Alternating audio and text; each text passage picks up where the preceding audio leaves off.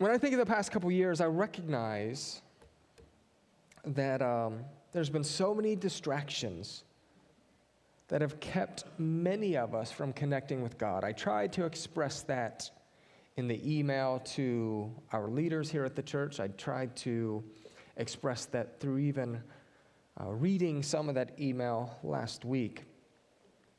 But I recognize that there's been so many distractions. How many of you guys feel like you've been distracted over the past couple years? That sometimes it's hard to focus. That, that you have this intention to get away and read your Bible and be focused on praying, to be focused on understanding the scripture, and then your phone goes off. Or someone, uh, you see an article on Facebook, or someone calls you, and then 20 minutes later, you're distracted, a half an hour, half an hour later, playing Candy Crush or Words with Friends, you're like, I thought I was supposed to be praying. Or take away some of those distractions. Maybe we've been so distracted. I'm not going to be able to see you guys anymore, but um, I'm tired of playing with them. So, distractions, right? And now, rabbit trails. That's what happens. See, we're, we, we try to spend these moments with God, but then we see an article on Facebook or, or we hear on the radio about lockdowns and masks and vaccines. And no matter what side you stand on with lockdowns, mandates, vaccines, it can become distracting to you because the world is changing. See, two years ago, you didn't wake up and think that this is where we would be. So you get distracted because your life is changing and you can't do anything about it. So you get frustrated and you get fearful and then and then you just start maybe believing you know certain news sources or you don't believe news sources. There's a lot of division going on right now. So you get hyper about it. And, and, and, and those who, who don't want the jab, the shot, don't believe in it, they're like, I'm not going to be able to work. And then those who believe in the shot or believe in the jab, whatever, you're like, why won't the other people get it? That's all it is. So then, no matter what side you're on, there's still Christians who got the shot and didn't get the shot. And both of them are still frustrated and worried about the future because life is changing so quickly. So then you go home and you're just so bombarded by the world and changes and job or no job or vaccine or no vaccine. Or am I going to get sick or am I not going to get sick? On top of inflation and gas prices and just life, sickness and death. And when all these things hit us, how do we respond?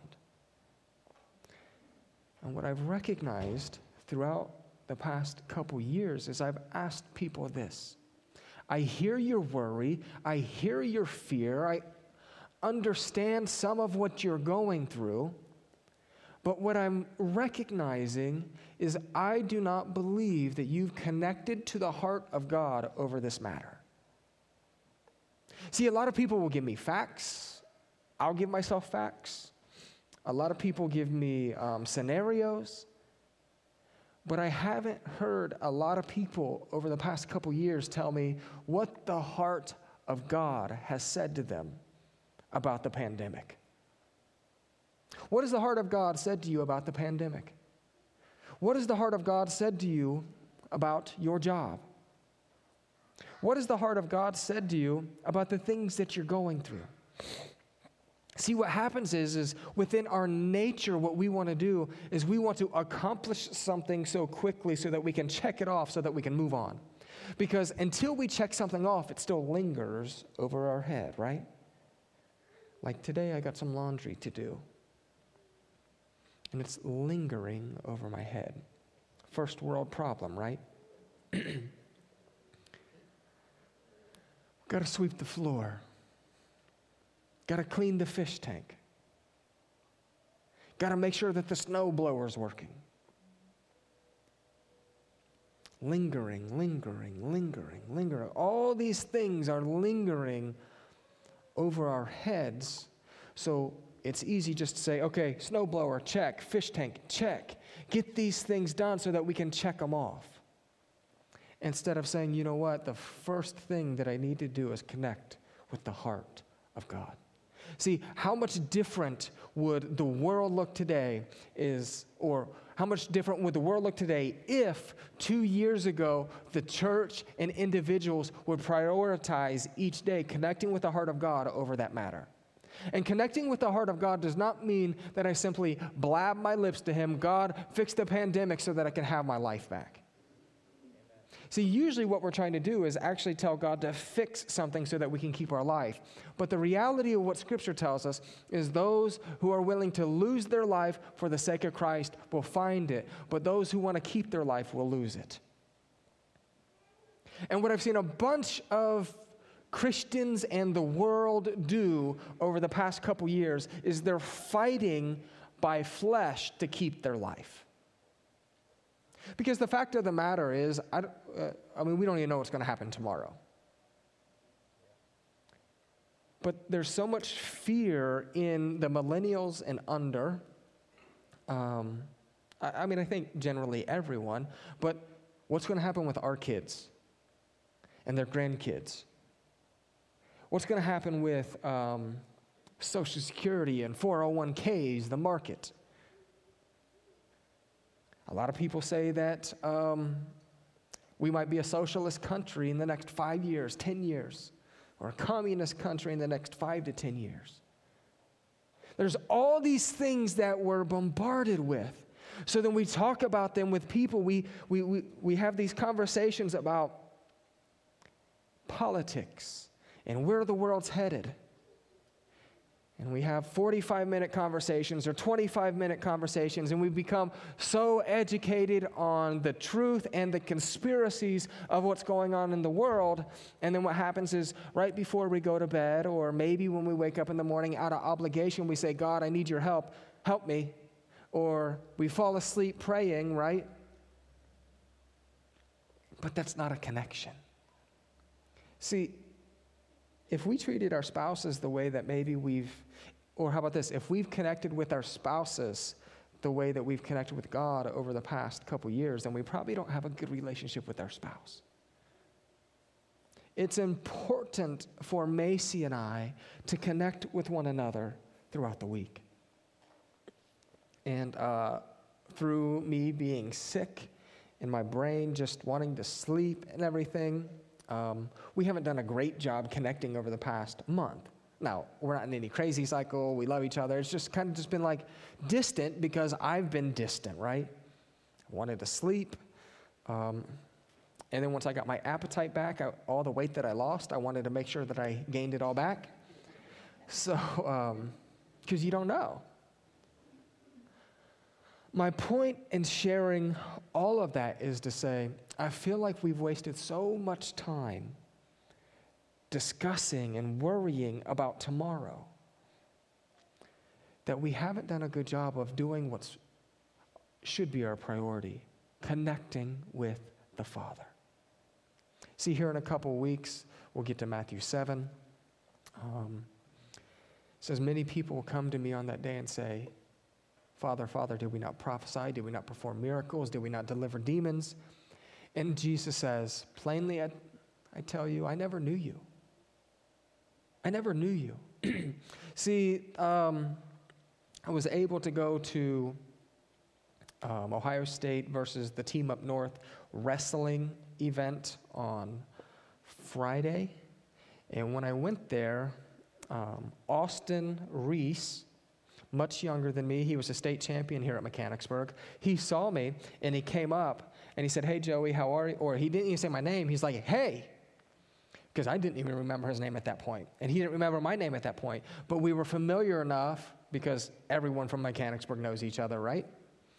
We were familiar enough to talk to one another, see each other. But we didn't know each other. There was, there were, there was no knowing at all. I, I couldn't tell you if he had a girlfriend. I couldn't tell you where he went to school. I couldn't tell you how old he is, where he lives, nothing about him. But Jonathan Pack, I know. I could uh, tell you what Jonathan's voice sounded like. Um, I could tell you where Jonathan lives. I could tell you how many kids Jonathan has. I could tell you that Jonathan's married. See, there was this knowing, there, there's, there, there's a connection.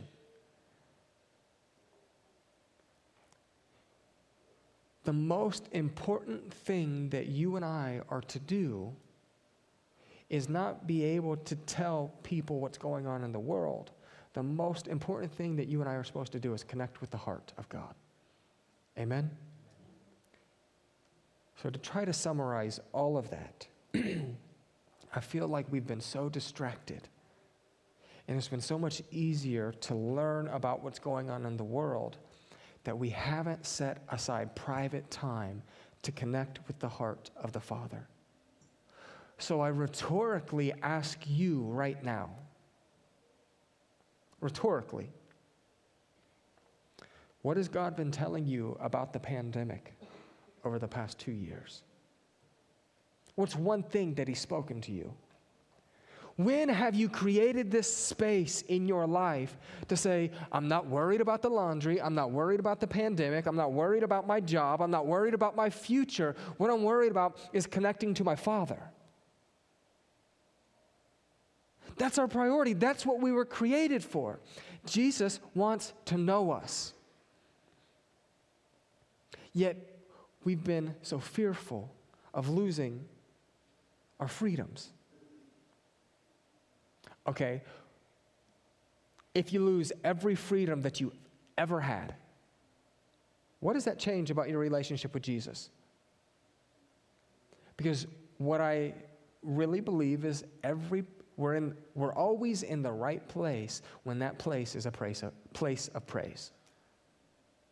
So if you go to jail, guess what? That place can become a place of praise. If you're sick at home, guess what? That place can become a place of praise. If you're at church, that place can become a place of praise. So even if your worst fear comes to pass, that place can become a place of praise if we're connected to the heart of the Father. So if we take a moment and think, when was the last time you were able to be in the presence of God, connecting with Him, deeply connecting with Him, just you and Him, with no distractions, with no other place that you had to be, with no other plans on your mind, with no time limit that you've set. Because what I've realized when I want to be in the presence of God and I set a time limit, I'm only racing to get to that time limit. Anyone ever been there? Like, I got 15 minutes. God, I'm going to give you 15 minutes. So then I just rush to get through that 15 minutes. But rather, when we go to the presence of God and we just say, I'm going to be here until you get me up, you just want to spend time with Him. When is the last time with no time frame, just you and Him, that you've spent time with Him? See, hopefully it's something that we can say we, we do every day. It's important that Macy and I have a connection with one another each day. And if it's important for Macy and I, how much more important is it for me to be connected in a private place as a priority to my Father in heaven? Now, to some of you, you might think that that's a little foreign. What do you mean getting away, having no time frame, timetable?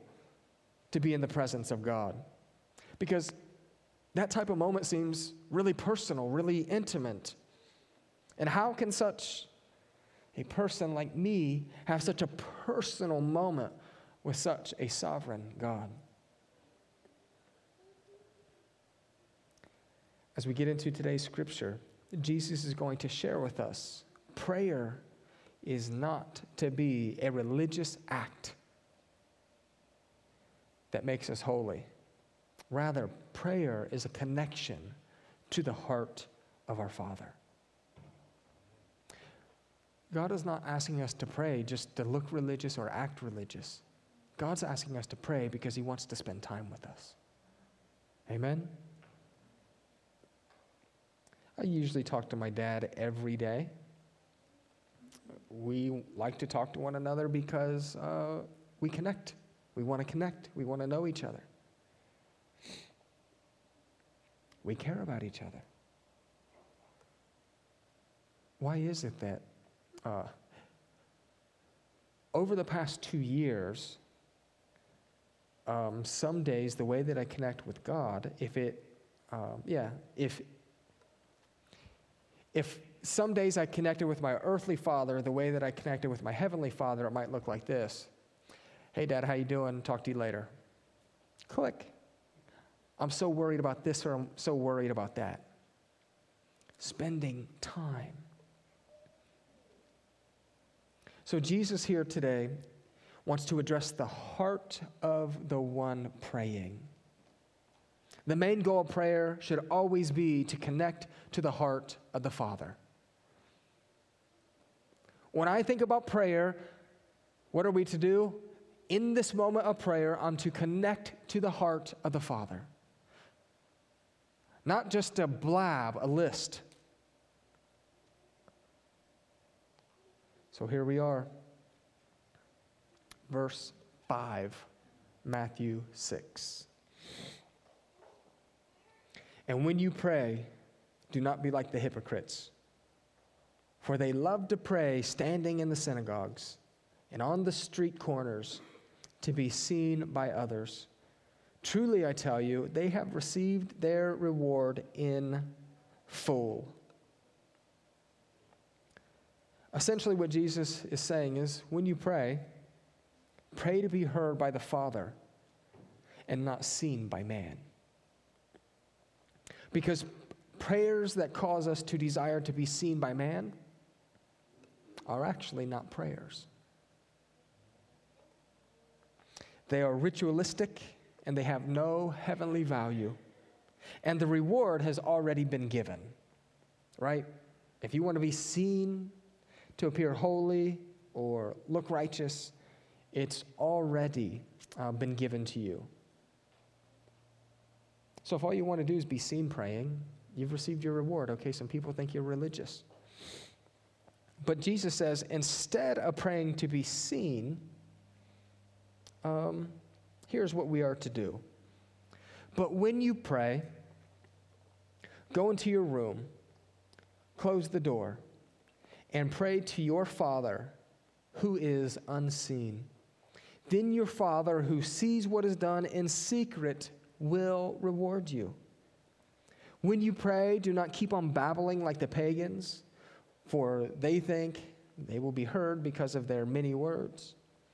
Do not be like them, for your Father knows your need before you ask, or your Father knows what you need before you ask. What Jesus is warning those on the mount that day of is this is prayer is not a show on the contrary, prayer is about a relationship. Prayer is about getting away and spending time with the one that you love. So I just want to work through some of these statements here. When you pray, what, what does that say? So, as a believer, you will pray. There's an assumption as even Pastor Stu shared a couple weeks ago. There is an assumption that you will pray. So, number first, or number first, oh my goodness. It's been a month. I haven't talked in a month. So, so number first, we must be praying. We must be connecting to the heart of God. Believers will find a way to pray and connect to Him regularly. That's something that we have to do. And then he says, Go into your room. So, what does that mean? We have to be intentional about praying. Going into our room, this is an invitation to spend time with God alone. To get away from things. See, in the original language, the word room is similar to storeroom. And in storerooms, that's, that was where treasures were kept. So, what's unique is when we go to this private place and we shut the door, and we're not worried about the laundry or COVID or our neighbor or how sick I am. When we walk into this storeroom and we shut the door and we spend time with Christ, there's an abundance of reward there. There's, there's gifts and there's um, things that God wants to give us in those moments. It's a place of abundance. So, good things are available when we meet Christ privately. He then says, Close the door. So, get rid of all distractions and create a private moment. We are to be focused in that moment. Just you and just Him. I think that should be a practice that within the family, within the family unit that, that uh, we focus on that we set the example of. See, if we don't teach our kids and if we don't keep our spouses accountable of connecting to the heart of God privately, then I'm not sure that we're training them right. Now, we also need to corporately and as a family connect to the heart of God as well, right? But am I doing Am I doing a good job as the spiritual head of the house if I don't encourage Macy each day to go find a space with God? And then when Macy sees me scrolling, looking at sports all day, every day, if she doesn't come in and say, Are you going to connect with God's heart today? Or are you just going to keep on looking at Ohio State sports? If she doesn't say stuff like that, then she might not be doing her job within the accountability of our marriage as well. Because our marriage is not to make us happy, our marriage is to help us know the heart of God more. Amen? To bring God glory. So, are we having the close the door moments with Him where it's just us and Him? Intentional time. He then says this pray to your Father your father, a connection, a family member. See, what's unique about this is when he says, pray to your father, what we recognize is he isn't just a sovereign king in heaven that's untouchable. He is a sovereign king in heaven, but he's not untouchable. He is also our Father who deeply cares about every one of our needs. And we are His children. The creator of all this wants to connect with us. Our Father in heaven wants to connect with you and I. So he says, Don't just see me as this distant God, but be willing to connect with me as your Father. And then he says, Don't babble. Do we have any babblers in here when it comes to prayer? There's sometimes when I just babble. And when I think of my babbling, most of my babbling comes when I feel like I don't have time for prayer, but I have a guilty conscience that I have to. Right? Can anyone else relate, or am I just the only one messed up today? You're just like, man, I, I, I don't have time to get away. I don't want to get away, but I know I need to pray. And then you find yourself thinking about food or something. You're like, God, God, I pray for Macy. And then you're thinking about like dinner. God, just, I pray for Macy. God, I pray for Macy. And it's like, I haven't said anything except babbling words of, I just want to pray for Macy. There's other babbling words where you just try to look holier than you really are. But when we pray, we are to grow closer to God, not just have babbling words. See, what pagans would do is pagans felt like if uh, they would, I guess, babble a certain word enough or a certain prayer enough, if they would say a prayer enough, that their God, lowercase g, would then have to answer it. So Jesus was addressing pagans here as well. But they felt like if they babbled did enough, he answers. See, Jesus doesn't work that way. God wants us to present our prayer to him and just not fire things from the hip, just not babble things. Be intentional about the things that we say to the heart of God. See, engage God through our words and not just turn off our brain and turn on autopilot. Prayer is an invitation of connection. He then says this God knows what you need. You realize that? God knows everything that we need, so we're not surprising him by anything that's going on in this world. And may I say this Jesus is still on his throne today, in spite of everything that's going on. Amen? He's not surprised. He's not worried. He's not anxious. He's not fearful. Jesus knew it was coming. So, what that means is God knows what we need. We are not enlightening God when we pray. We are trying to connect to his heart we are trying to line our ways with his ways. And we are appealing, we are appealing to him because we are nothing. We recognize that we need him. He knows what we need, or he knows what we need. God knows what you need today. And I had a um, conversation Friday at the wrestling event where um, yeah, essentially, it was just God knows what we need, and, and God's never answered, never not answered a prayer that He's told me not to pray, or that He's told me to pray. Sorry. God, I, I told this person, God's never not answered a prayer that He's told me to pray. Right? What often happens is I don't see my prayers answered. Does that make sense?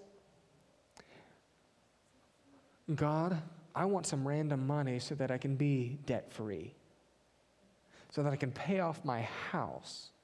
And then surely I'll give all my income to help people then. But right now I can't give uh, all my money to help people because I still have to pay for a house. He hasn't answered that prayer. God, I pray that we would have beachfront ocean here in Ohio and that would be bright until 10 p.m. every night and uh, never go below 65 degrees. He hasn't answered that prayer either. But God has never not answered a prayer that He's told me to pray.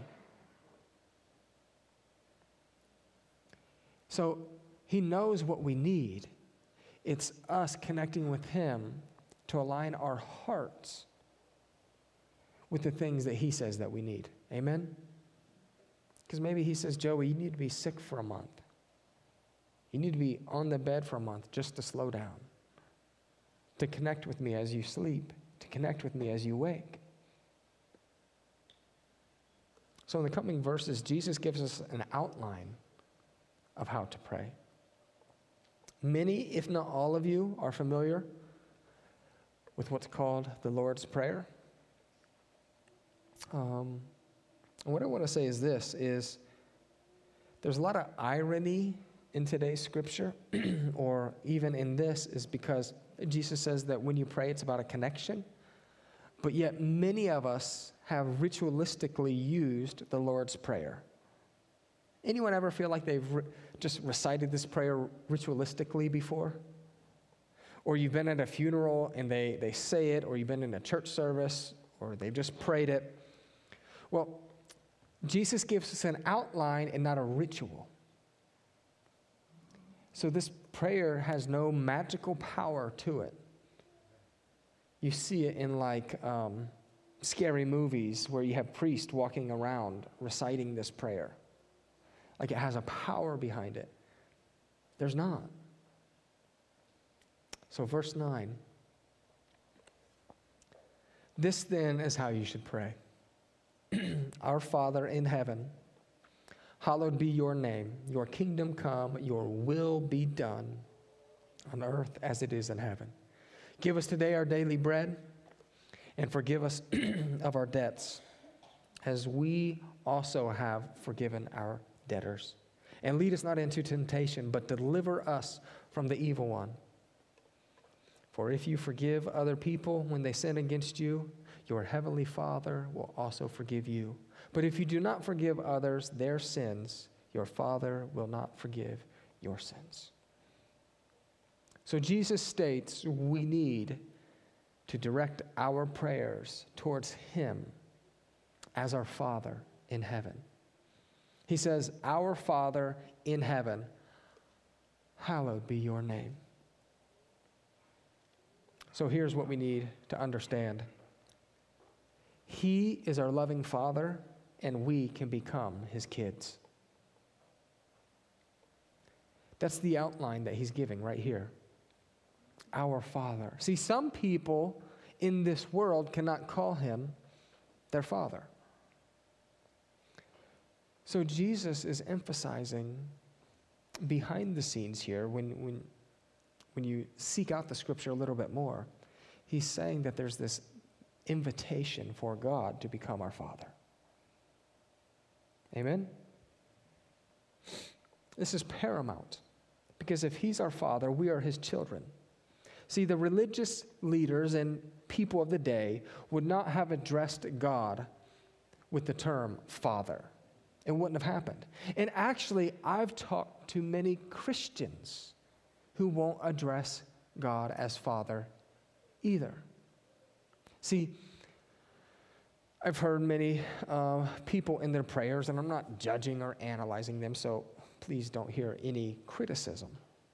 But I asked a good friend once, why do you always refer to um, God in your prayers as Lord God? It's not a bad thing. He is Lord God. And there's times that I've prayed, Lord God. But why is it every time that you pray, Lord God? And what they ended up saying is, I don't feel like I can connect with him at any more intimate level than that. See, the religious leaders of the day felt the same way. See, um, to them, God was almost unapproachable.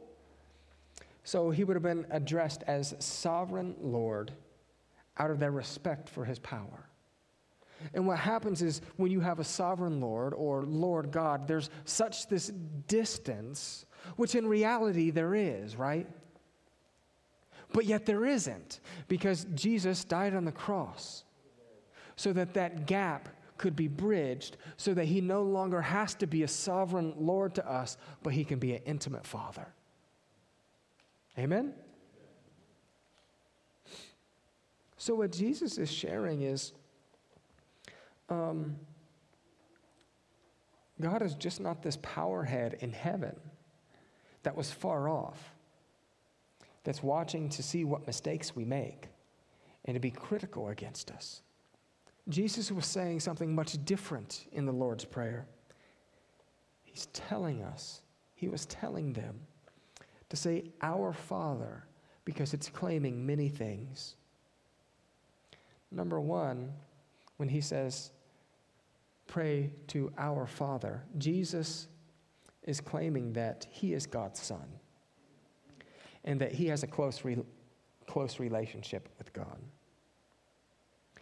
So Jesus is also telling those on the mountain that day that when they pray, they can be praying to a God in heaven that they can be close to as well, as close as a father. Amen? When you pray, if you're a born again believer, if you're a believer in Jesus Christ, you get to pray to your Father in heaven. Because the point that Jesus was getting at was this is we all can become God's children. That is why Jesus came. Um, that is why Jesus came, right? So that we all may become sons and daughters. Galatians 4, 4 through 6 says this But when the set, um, set time had fully come, God sent his son, born of a woman, born under the law, to redeem those under the law, that we might receive adoption to sonship. Because you are his sons, God sent the Spirit of his Son into our hearts, the Spirit who calls out, Abba, Father. Jesus came and paid our price of sin fully so that we can walk as sons and daughters. So, what that means is when we pray, we get to speak straight to our Father in heaven. He no longer has to be a distant God that is far off. We don't need a mediator. Now, we understand Jesus was the mediator, right? But we don't have to pray through Jesus to talk to God. We don't have to pray through a priest or talk to a priest. We get to speak directly to the heart of our Father in heaven. Amen? Next point that Jesus is making is He is our King and we are His servants. In verse 10, He says, Your kingdom come and your will be done on earth as it is in heaven. So God isn't only our Father, but He is also our King. Your kingdom, so because He has a kingdom, He is a king of it. We must honor Him as both, both as our, both as our Father, but yet also as our King. Essentially, because He is our Father, we can walk secure in His acceptance. He's going to love us. And He cares for our deep needs. But because He's our King, we must also walk as His servant. Remember, He created us and He bought us with the, with the price of His Son. Therefore, because He bought us with the price of His Son, we are His. We are to be His servants, which means we will engage the plans that he has for his kingdom. So when Jesus says, Your kingdom come, your will be done on earth as it is in heaven, he isn't saying, May God's kingdom come someday. He is saying that as servants, we should make it our life's our life desire to do his work and make his kingdom bigger today. We are to serve him as the king. And we're supposed to bring he- heaven to earth today to further God's plan today. In our prayers, we should be asking about God's kingdom to be furthered, how we can be a part of it. And for those in the kingdom who are participating, God can do whatever He wants, whenever He wants, but He invites us into participating in His kingdom coming. We've heard a lot over the past two years about serving and about doing things. And here in the Lord's Prayer, we see it again that we are His servants and He is our King. And in our prayers, we are to be asking Him that His kingdom would come on earth and how we can participate in that. And finally,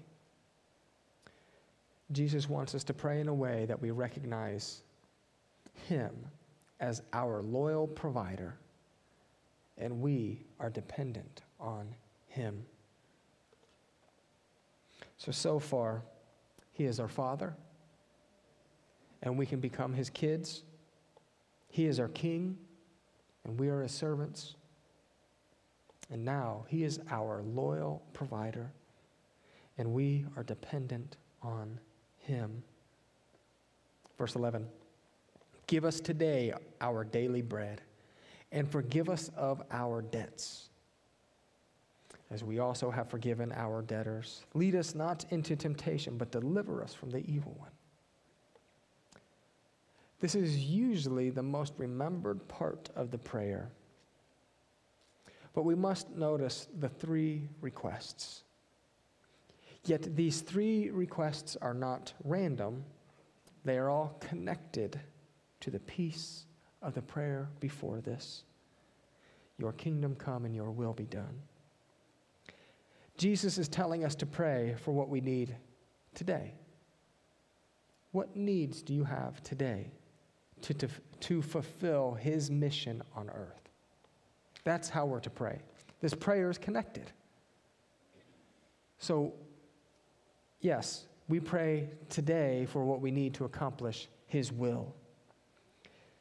If we look closely at the prayer, we should recognize that we are unable to do what God asks of us without his divine help. So we are to ask for these things today. Food for today. What does that mean? We're to ask for that. So essentially, the nourishment that will sustain us today. Not tomorrow, not a week from now, but today. And see, when we pray for today, we not only live in the moment, but there's this trust and faith that He will provide. Here in America, many of us don't really need to worry about food or the nourishment for today. But it's even greater than that. It's, it's about the physical ability and endurance to follow His will today. God, give me the endurance, the stamina to follow you in everything that you want to do today. And may I do it. See, the things that we need to accomplish today, not 30 years from now. God has a plan for you today. And see, when, when, when, we slow down and we connect with Him and we say, God, give me everything that I need to serve you today, it helps align our heart with His so that we're looking for those opportunities when we move throughout the day. See, usually what ends up happening is most Christians say, God, provide the billboard. We didn't pray for um, everything that we needed for the day. We just said, God, provide the billboard, make the billboard come to me, and when the billboard comes, then I might ask you again if that, that was you. No, there's already this idea that God wants, the billboard's already been given, and the billboard is the Word of God. God wants us to bring heaven to earth, right? To partner with Him as servants. So that's already been written, it's already there. There's already this assumption and knowledge that we are to each day bring honor and glory to Him and to serve Him as servants. So the billboard's already there. So, what Jesus wants us to do is to pray for everything that we need this day to serve Him. And when we pray those prayers, it gets our eyes looking for those opportunities. So he says, Pray for every, um, the nourishment that you need for today. Then he says this Forgive us. Many things could be going on here. Jesus could be reminding the self righteous crowd that God has a standard and we need forgiven. He could also be saying um, that the fruit of those who walk in a relationship with God um, that a fruit of those who walk in a relationship with God is the ability to forgive others. And it could be God saying that our ability to walk in His freedom is when we forgive others. So the important piece is whether or not it's any of those, it's clear that He is letting us know that we need His forgiveness. And we need His help to forgive others. And he wants us to pray this daily. Jesus puts this in his prayer because forgiveness is paramount to his fathers, followers. And the final thing um, of the three things that he tells us is deliver us. Now remember, God sends us to places that are not of his kingdom. He sends light into the darkness. So he's telling us that we must pray for protection as we help heaven invade earth. There should be this understanding that each week God is going to send us as light into darkness. And not only that, there should be this expectation that each day God's going to use us as light in a dark world. So, what he's saying is, as we bring heaven to earth, as we help heaven invade earth through making disciples and being light into a dark world, we need prayer and protection. It means that every day there's going to be a temptation, and we are going to need God's help to stay the course. Every day there's going to be a temptation to yell at someone, to lust or covet or lie or cheat or steal or be lazy. But he's saying, pray a prayer that asks, asks for protection. Deliver us from evil. So every day we must pray for protection. My last statement is this is throughout the whole prayer do you realize that the prayer doesn't say my father in heaven give me my daily bread and so on no what we see is give us our daily bread lead us not into temptation. See, the whole outline of the prayer that God has given us is about the body of Christ and just not my specific needs. See, God wants us praying and interceding for everyone in here, for every believer across the world. It's not just selfish prayers for me and my kingdom. But when I pray, God, I pray that as Luke ministers to the least of these in Springfield that you would protect him, that you would lead him not into temptation, that you would keep him on course. Father, that you would give him his daily needs today. Because I'll tell you what, if um, I won the mega billion and I don't even play it, right? If I won that, most of my needs would probably go away, right? Like, and I'm set. I can just take a private jet every day back and forth to Florida so God doesn't have to bring the ocean up here to Ohio? Right? I can fly back and forth in the sun and whatever. No worry about um, anything really. See, most of people's worries often comes down to finances and money and things that they covet or desire. And there's such this humility and um, grace and growth that happens when we just become dependent on Christ each day. So we pray that God would meet Luke's needs today. And if Luke wakes up tomorrow, and if the body wakes up tomorrow, God, meet Bob's needs. Meet our needs today. Give us boldness in the church. Give us strength. Lead us not into temptation. Protect us from the schemes of the enemy. But prayer is about connecting with the heart of God. So, uh, many of you guys are familiar with prayer acronyms. I think they're a useful resource. They should never become a checklist, right? Prayer acronyms are not checklists, but they should be used to connect and get away with God. So I encourage you to write these things down, put them in your phone. But there's a prayer acronym pray. The P stands for praise. So when we pray, we are to praise God. We're to focus our hearts, our minds, and our being on Jesus and let Him know how worthy He is. So that's the P. So when you, when you get, I guess, why do we have these acronyms? Because when you're frustrated and you're overwhelmed by the world, and your heart just doesn't seem to be able to slow down, you're like, I don't even know how to pray then you can remember the acronym PRAY.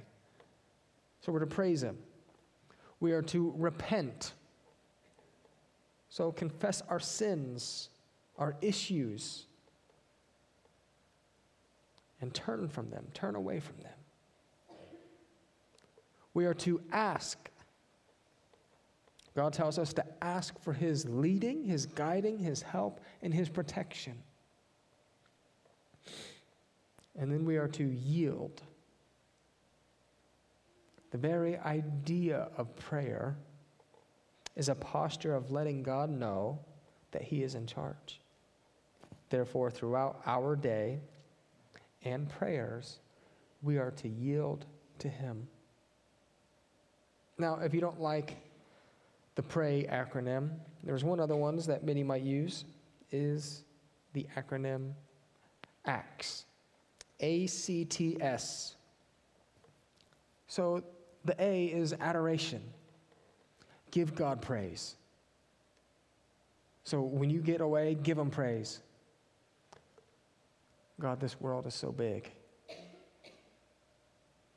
Our body has these little cells within them that when you cut your hand, when you cut your foot, we have these cells that come together and sew it back together.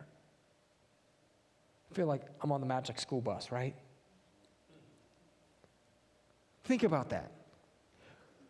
Our body sews itself back together. Unbelievable, isn't it? That God who created us is worthy to be praised. So, to show adoration. C, confession. Confess our sins to God. T, thanksgiving. Give God thanks for His grace, His mercy, and His favor. And then finally, the S, supplication. Bring your petitions to Him and your requests.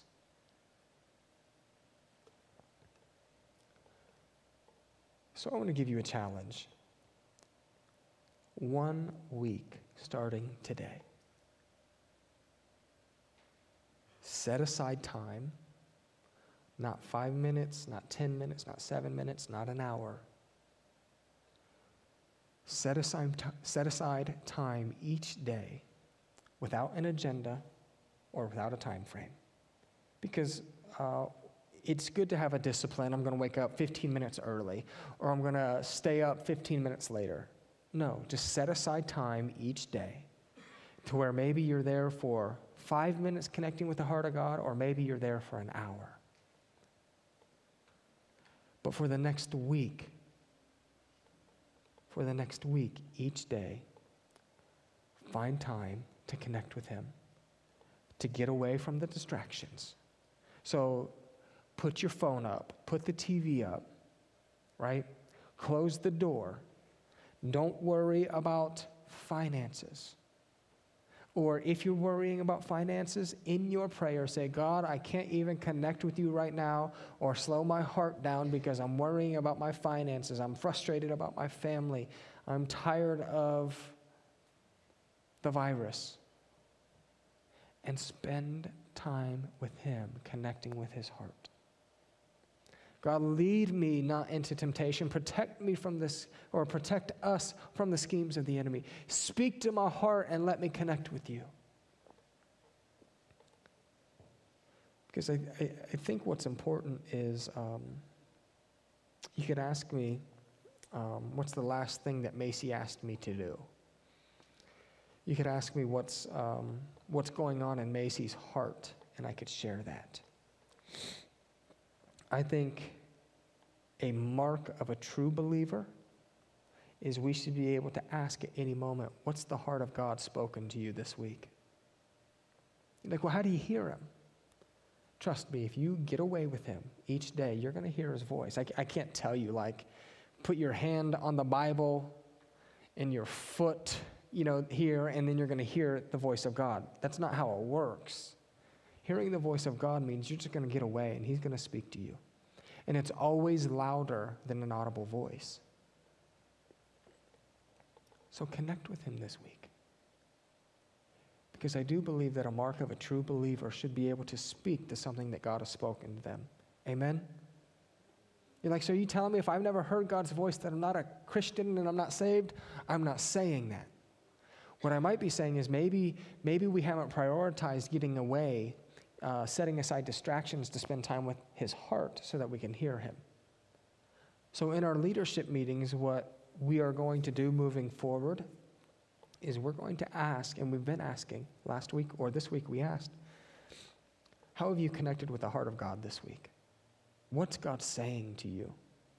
Now, some things shouldn't be spoken, some things um, are just a secret between you and God. But God wants to speak to you because you are His children. My dad does not lack the um, desire to give me advice. Does any dad lack the desire to give their children advice? No, they just don't. Unsolicited love and care. And you know what? I often call my dad because I want his advice, even if I know what I'm going to do. Right? Our Father in heaven wants to give us advice, wants to speak to us and connect with us. It's our job to open up that door when He knocks. Amen? So, what I want to try to do is because there's this flow of church life that you open up with prayer, you close with prayer. Sometimes, um, as a, just a confession, is it's not that my heart's intention is to babble, but sometimes it's just babbling because of the religiosity of what a church service should look like, right? Say, well, we got to pray, so now I'm just going to pray and I'm going to recap the sermon as I pray, right? People do that. Let's just slow down. let's just slow down for a minute. And let's just try to connect with the heart of God as we pray. Um, yeah, I'm not going to just pray a religious prayer. I'm going to just try to slow down and connect with Him. And we're going to try to do the same thing. So I'm not sure what it's going to look like. But, um, Father, um, been so distracted. So um, I ask that you would help us shut those doors here in this moment, that we would hear from you, that we would um, connect our hearts with you. Pray that you would speak to us very clearly right now.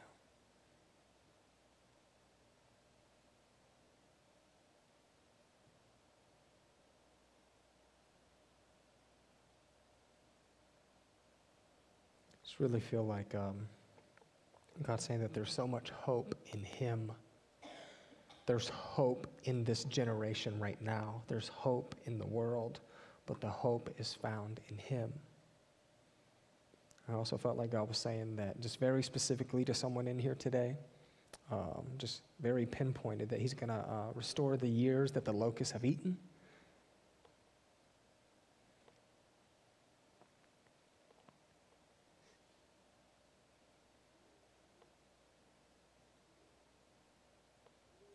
Father, I pray that you would forgive us where we have invited in fear and worry, and that we have worshiped fear and worry over you and your promises.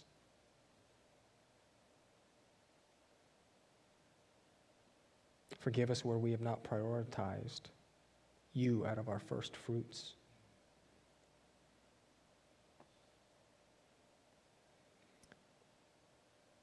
Father, forgive our nation where we have prioritized money and evil.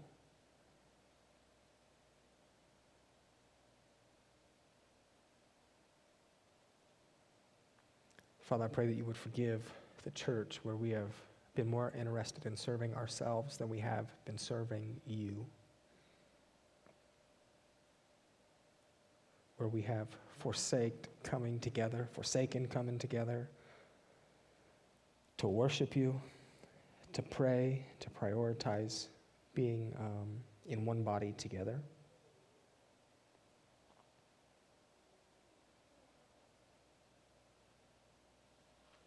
I ask that you would increase yourself with us this week,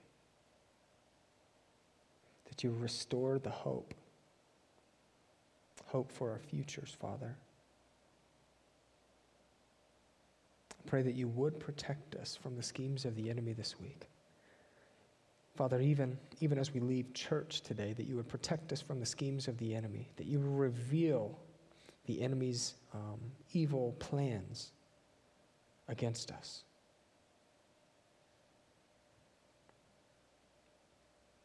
Father, I pray for those right now who are financially um, going through it, that you would meet their needs today. Father, that you would supernaturally, or even just through the body of Christ, meet their needs.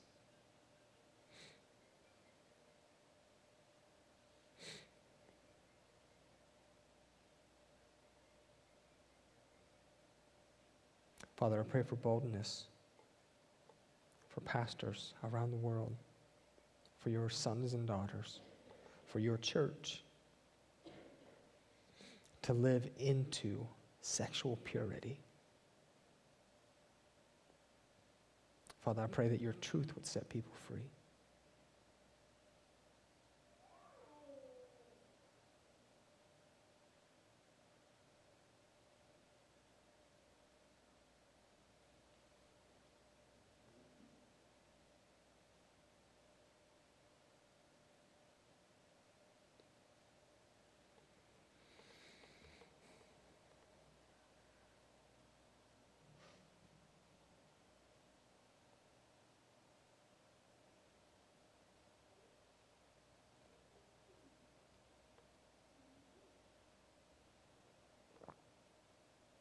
I always get conflicted in these moments, but I often remember that strength will rise as we wait upon the Lord.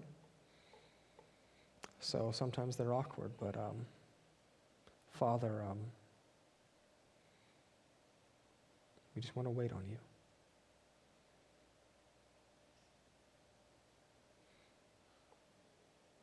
I just feel like I need to declare that uh, we can smile and be happy again. So, Father, over Mechanicsburg Christian Fellowship, over this community, even over America, Father, I declare that we can be happy again. That people can smile and have true contentment.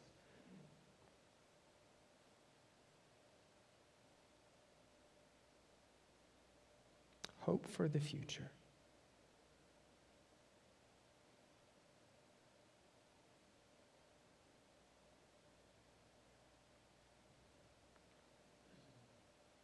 Father, you are holy and you are set apart.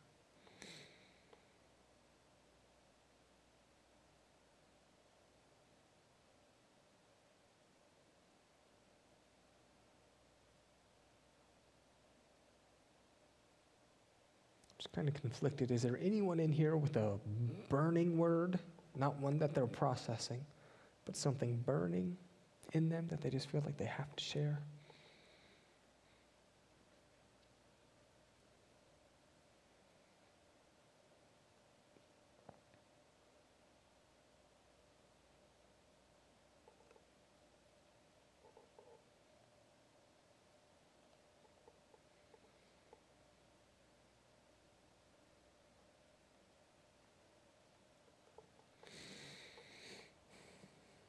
Okay?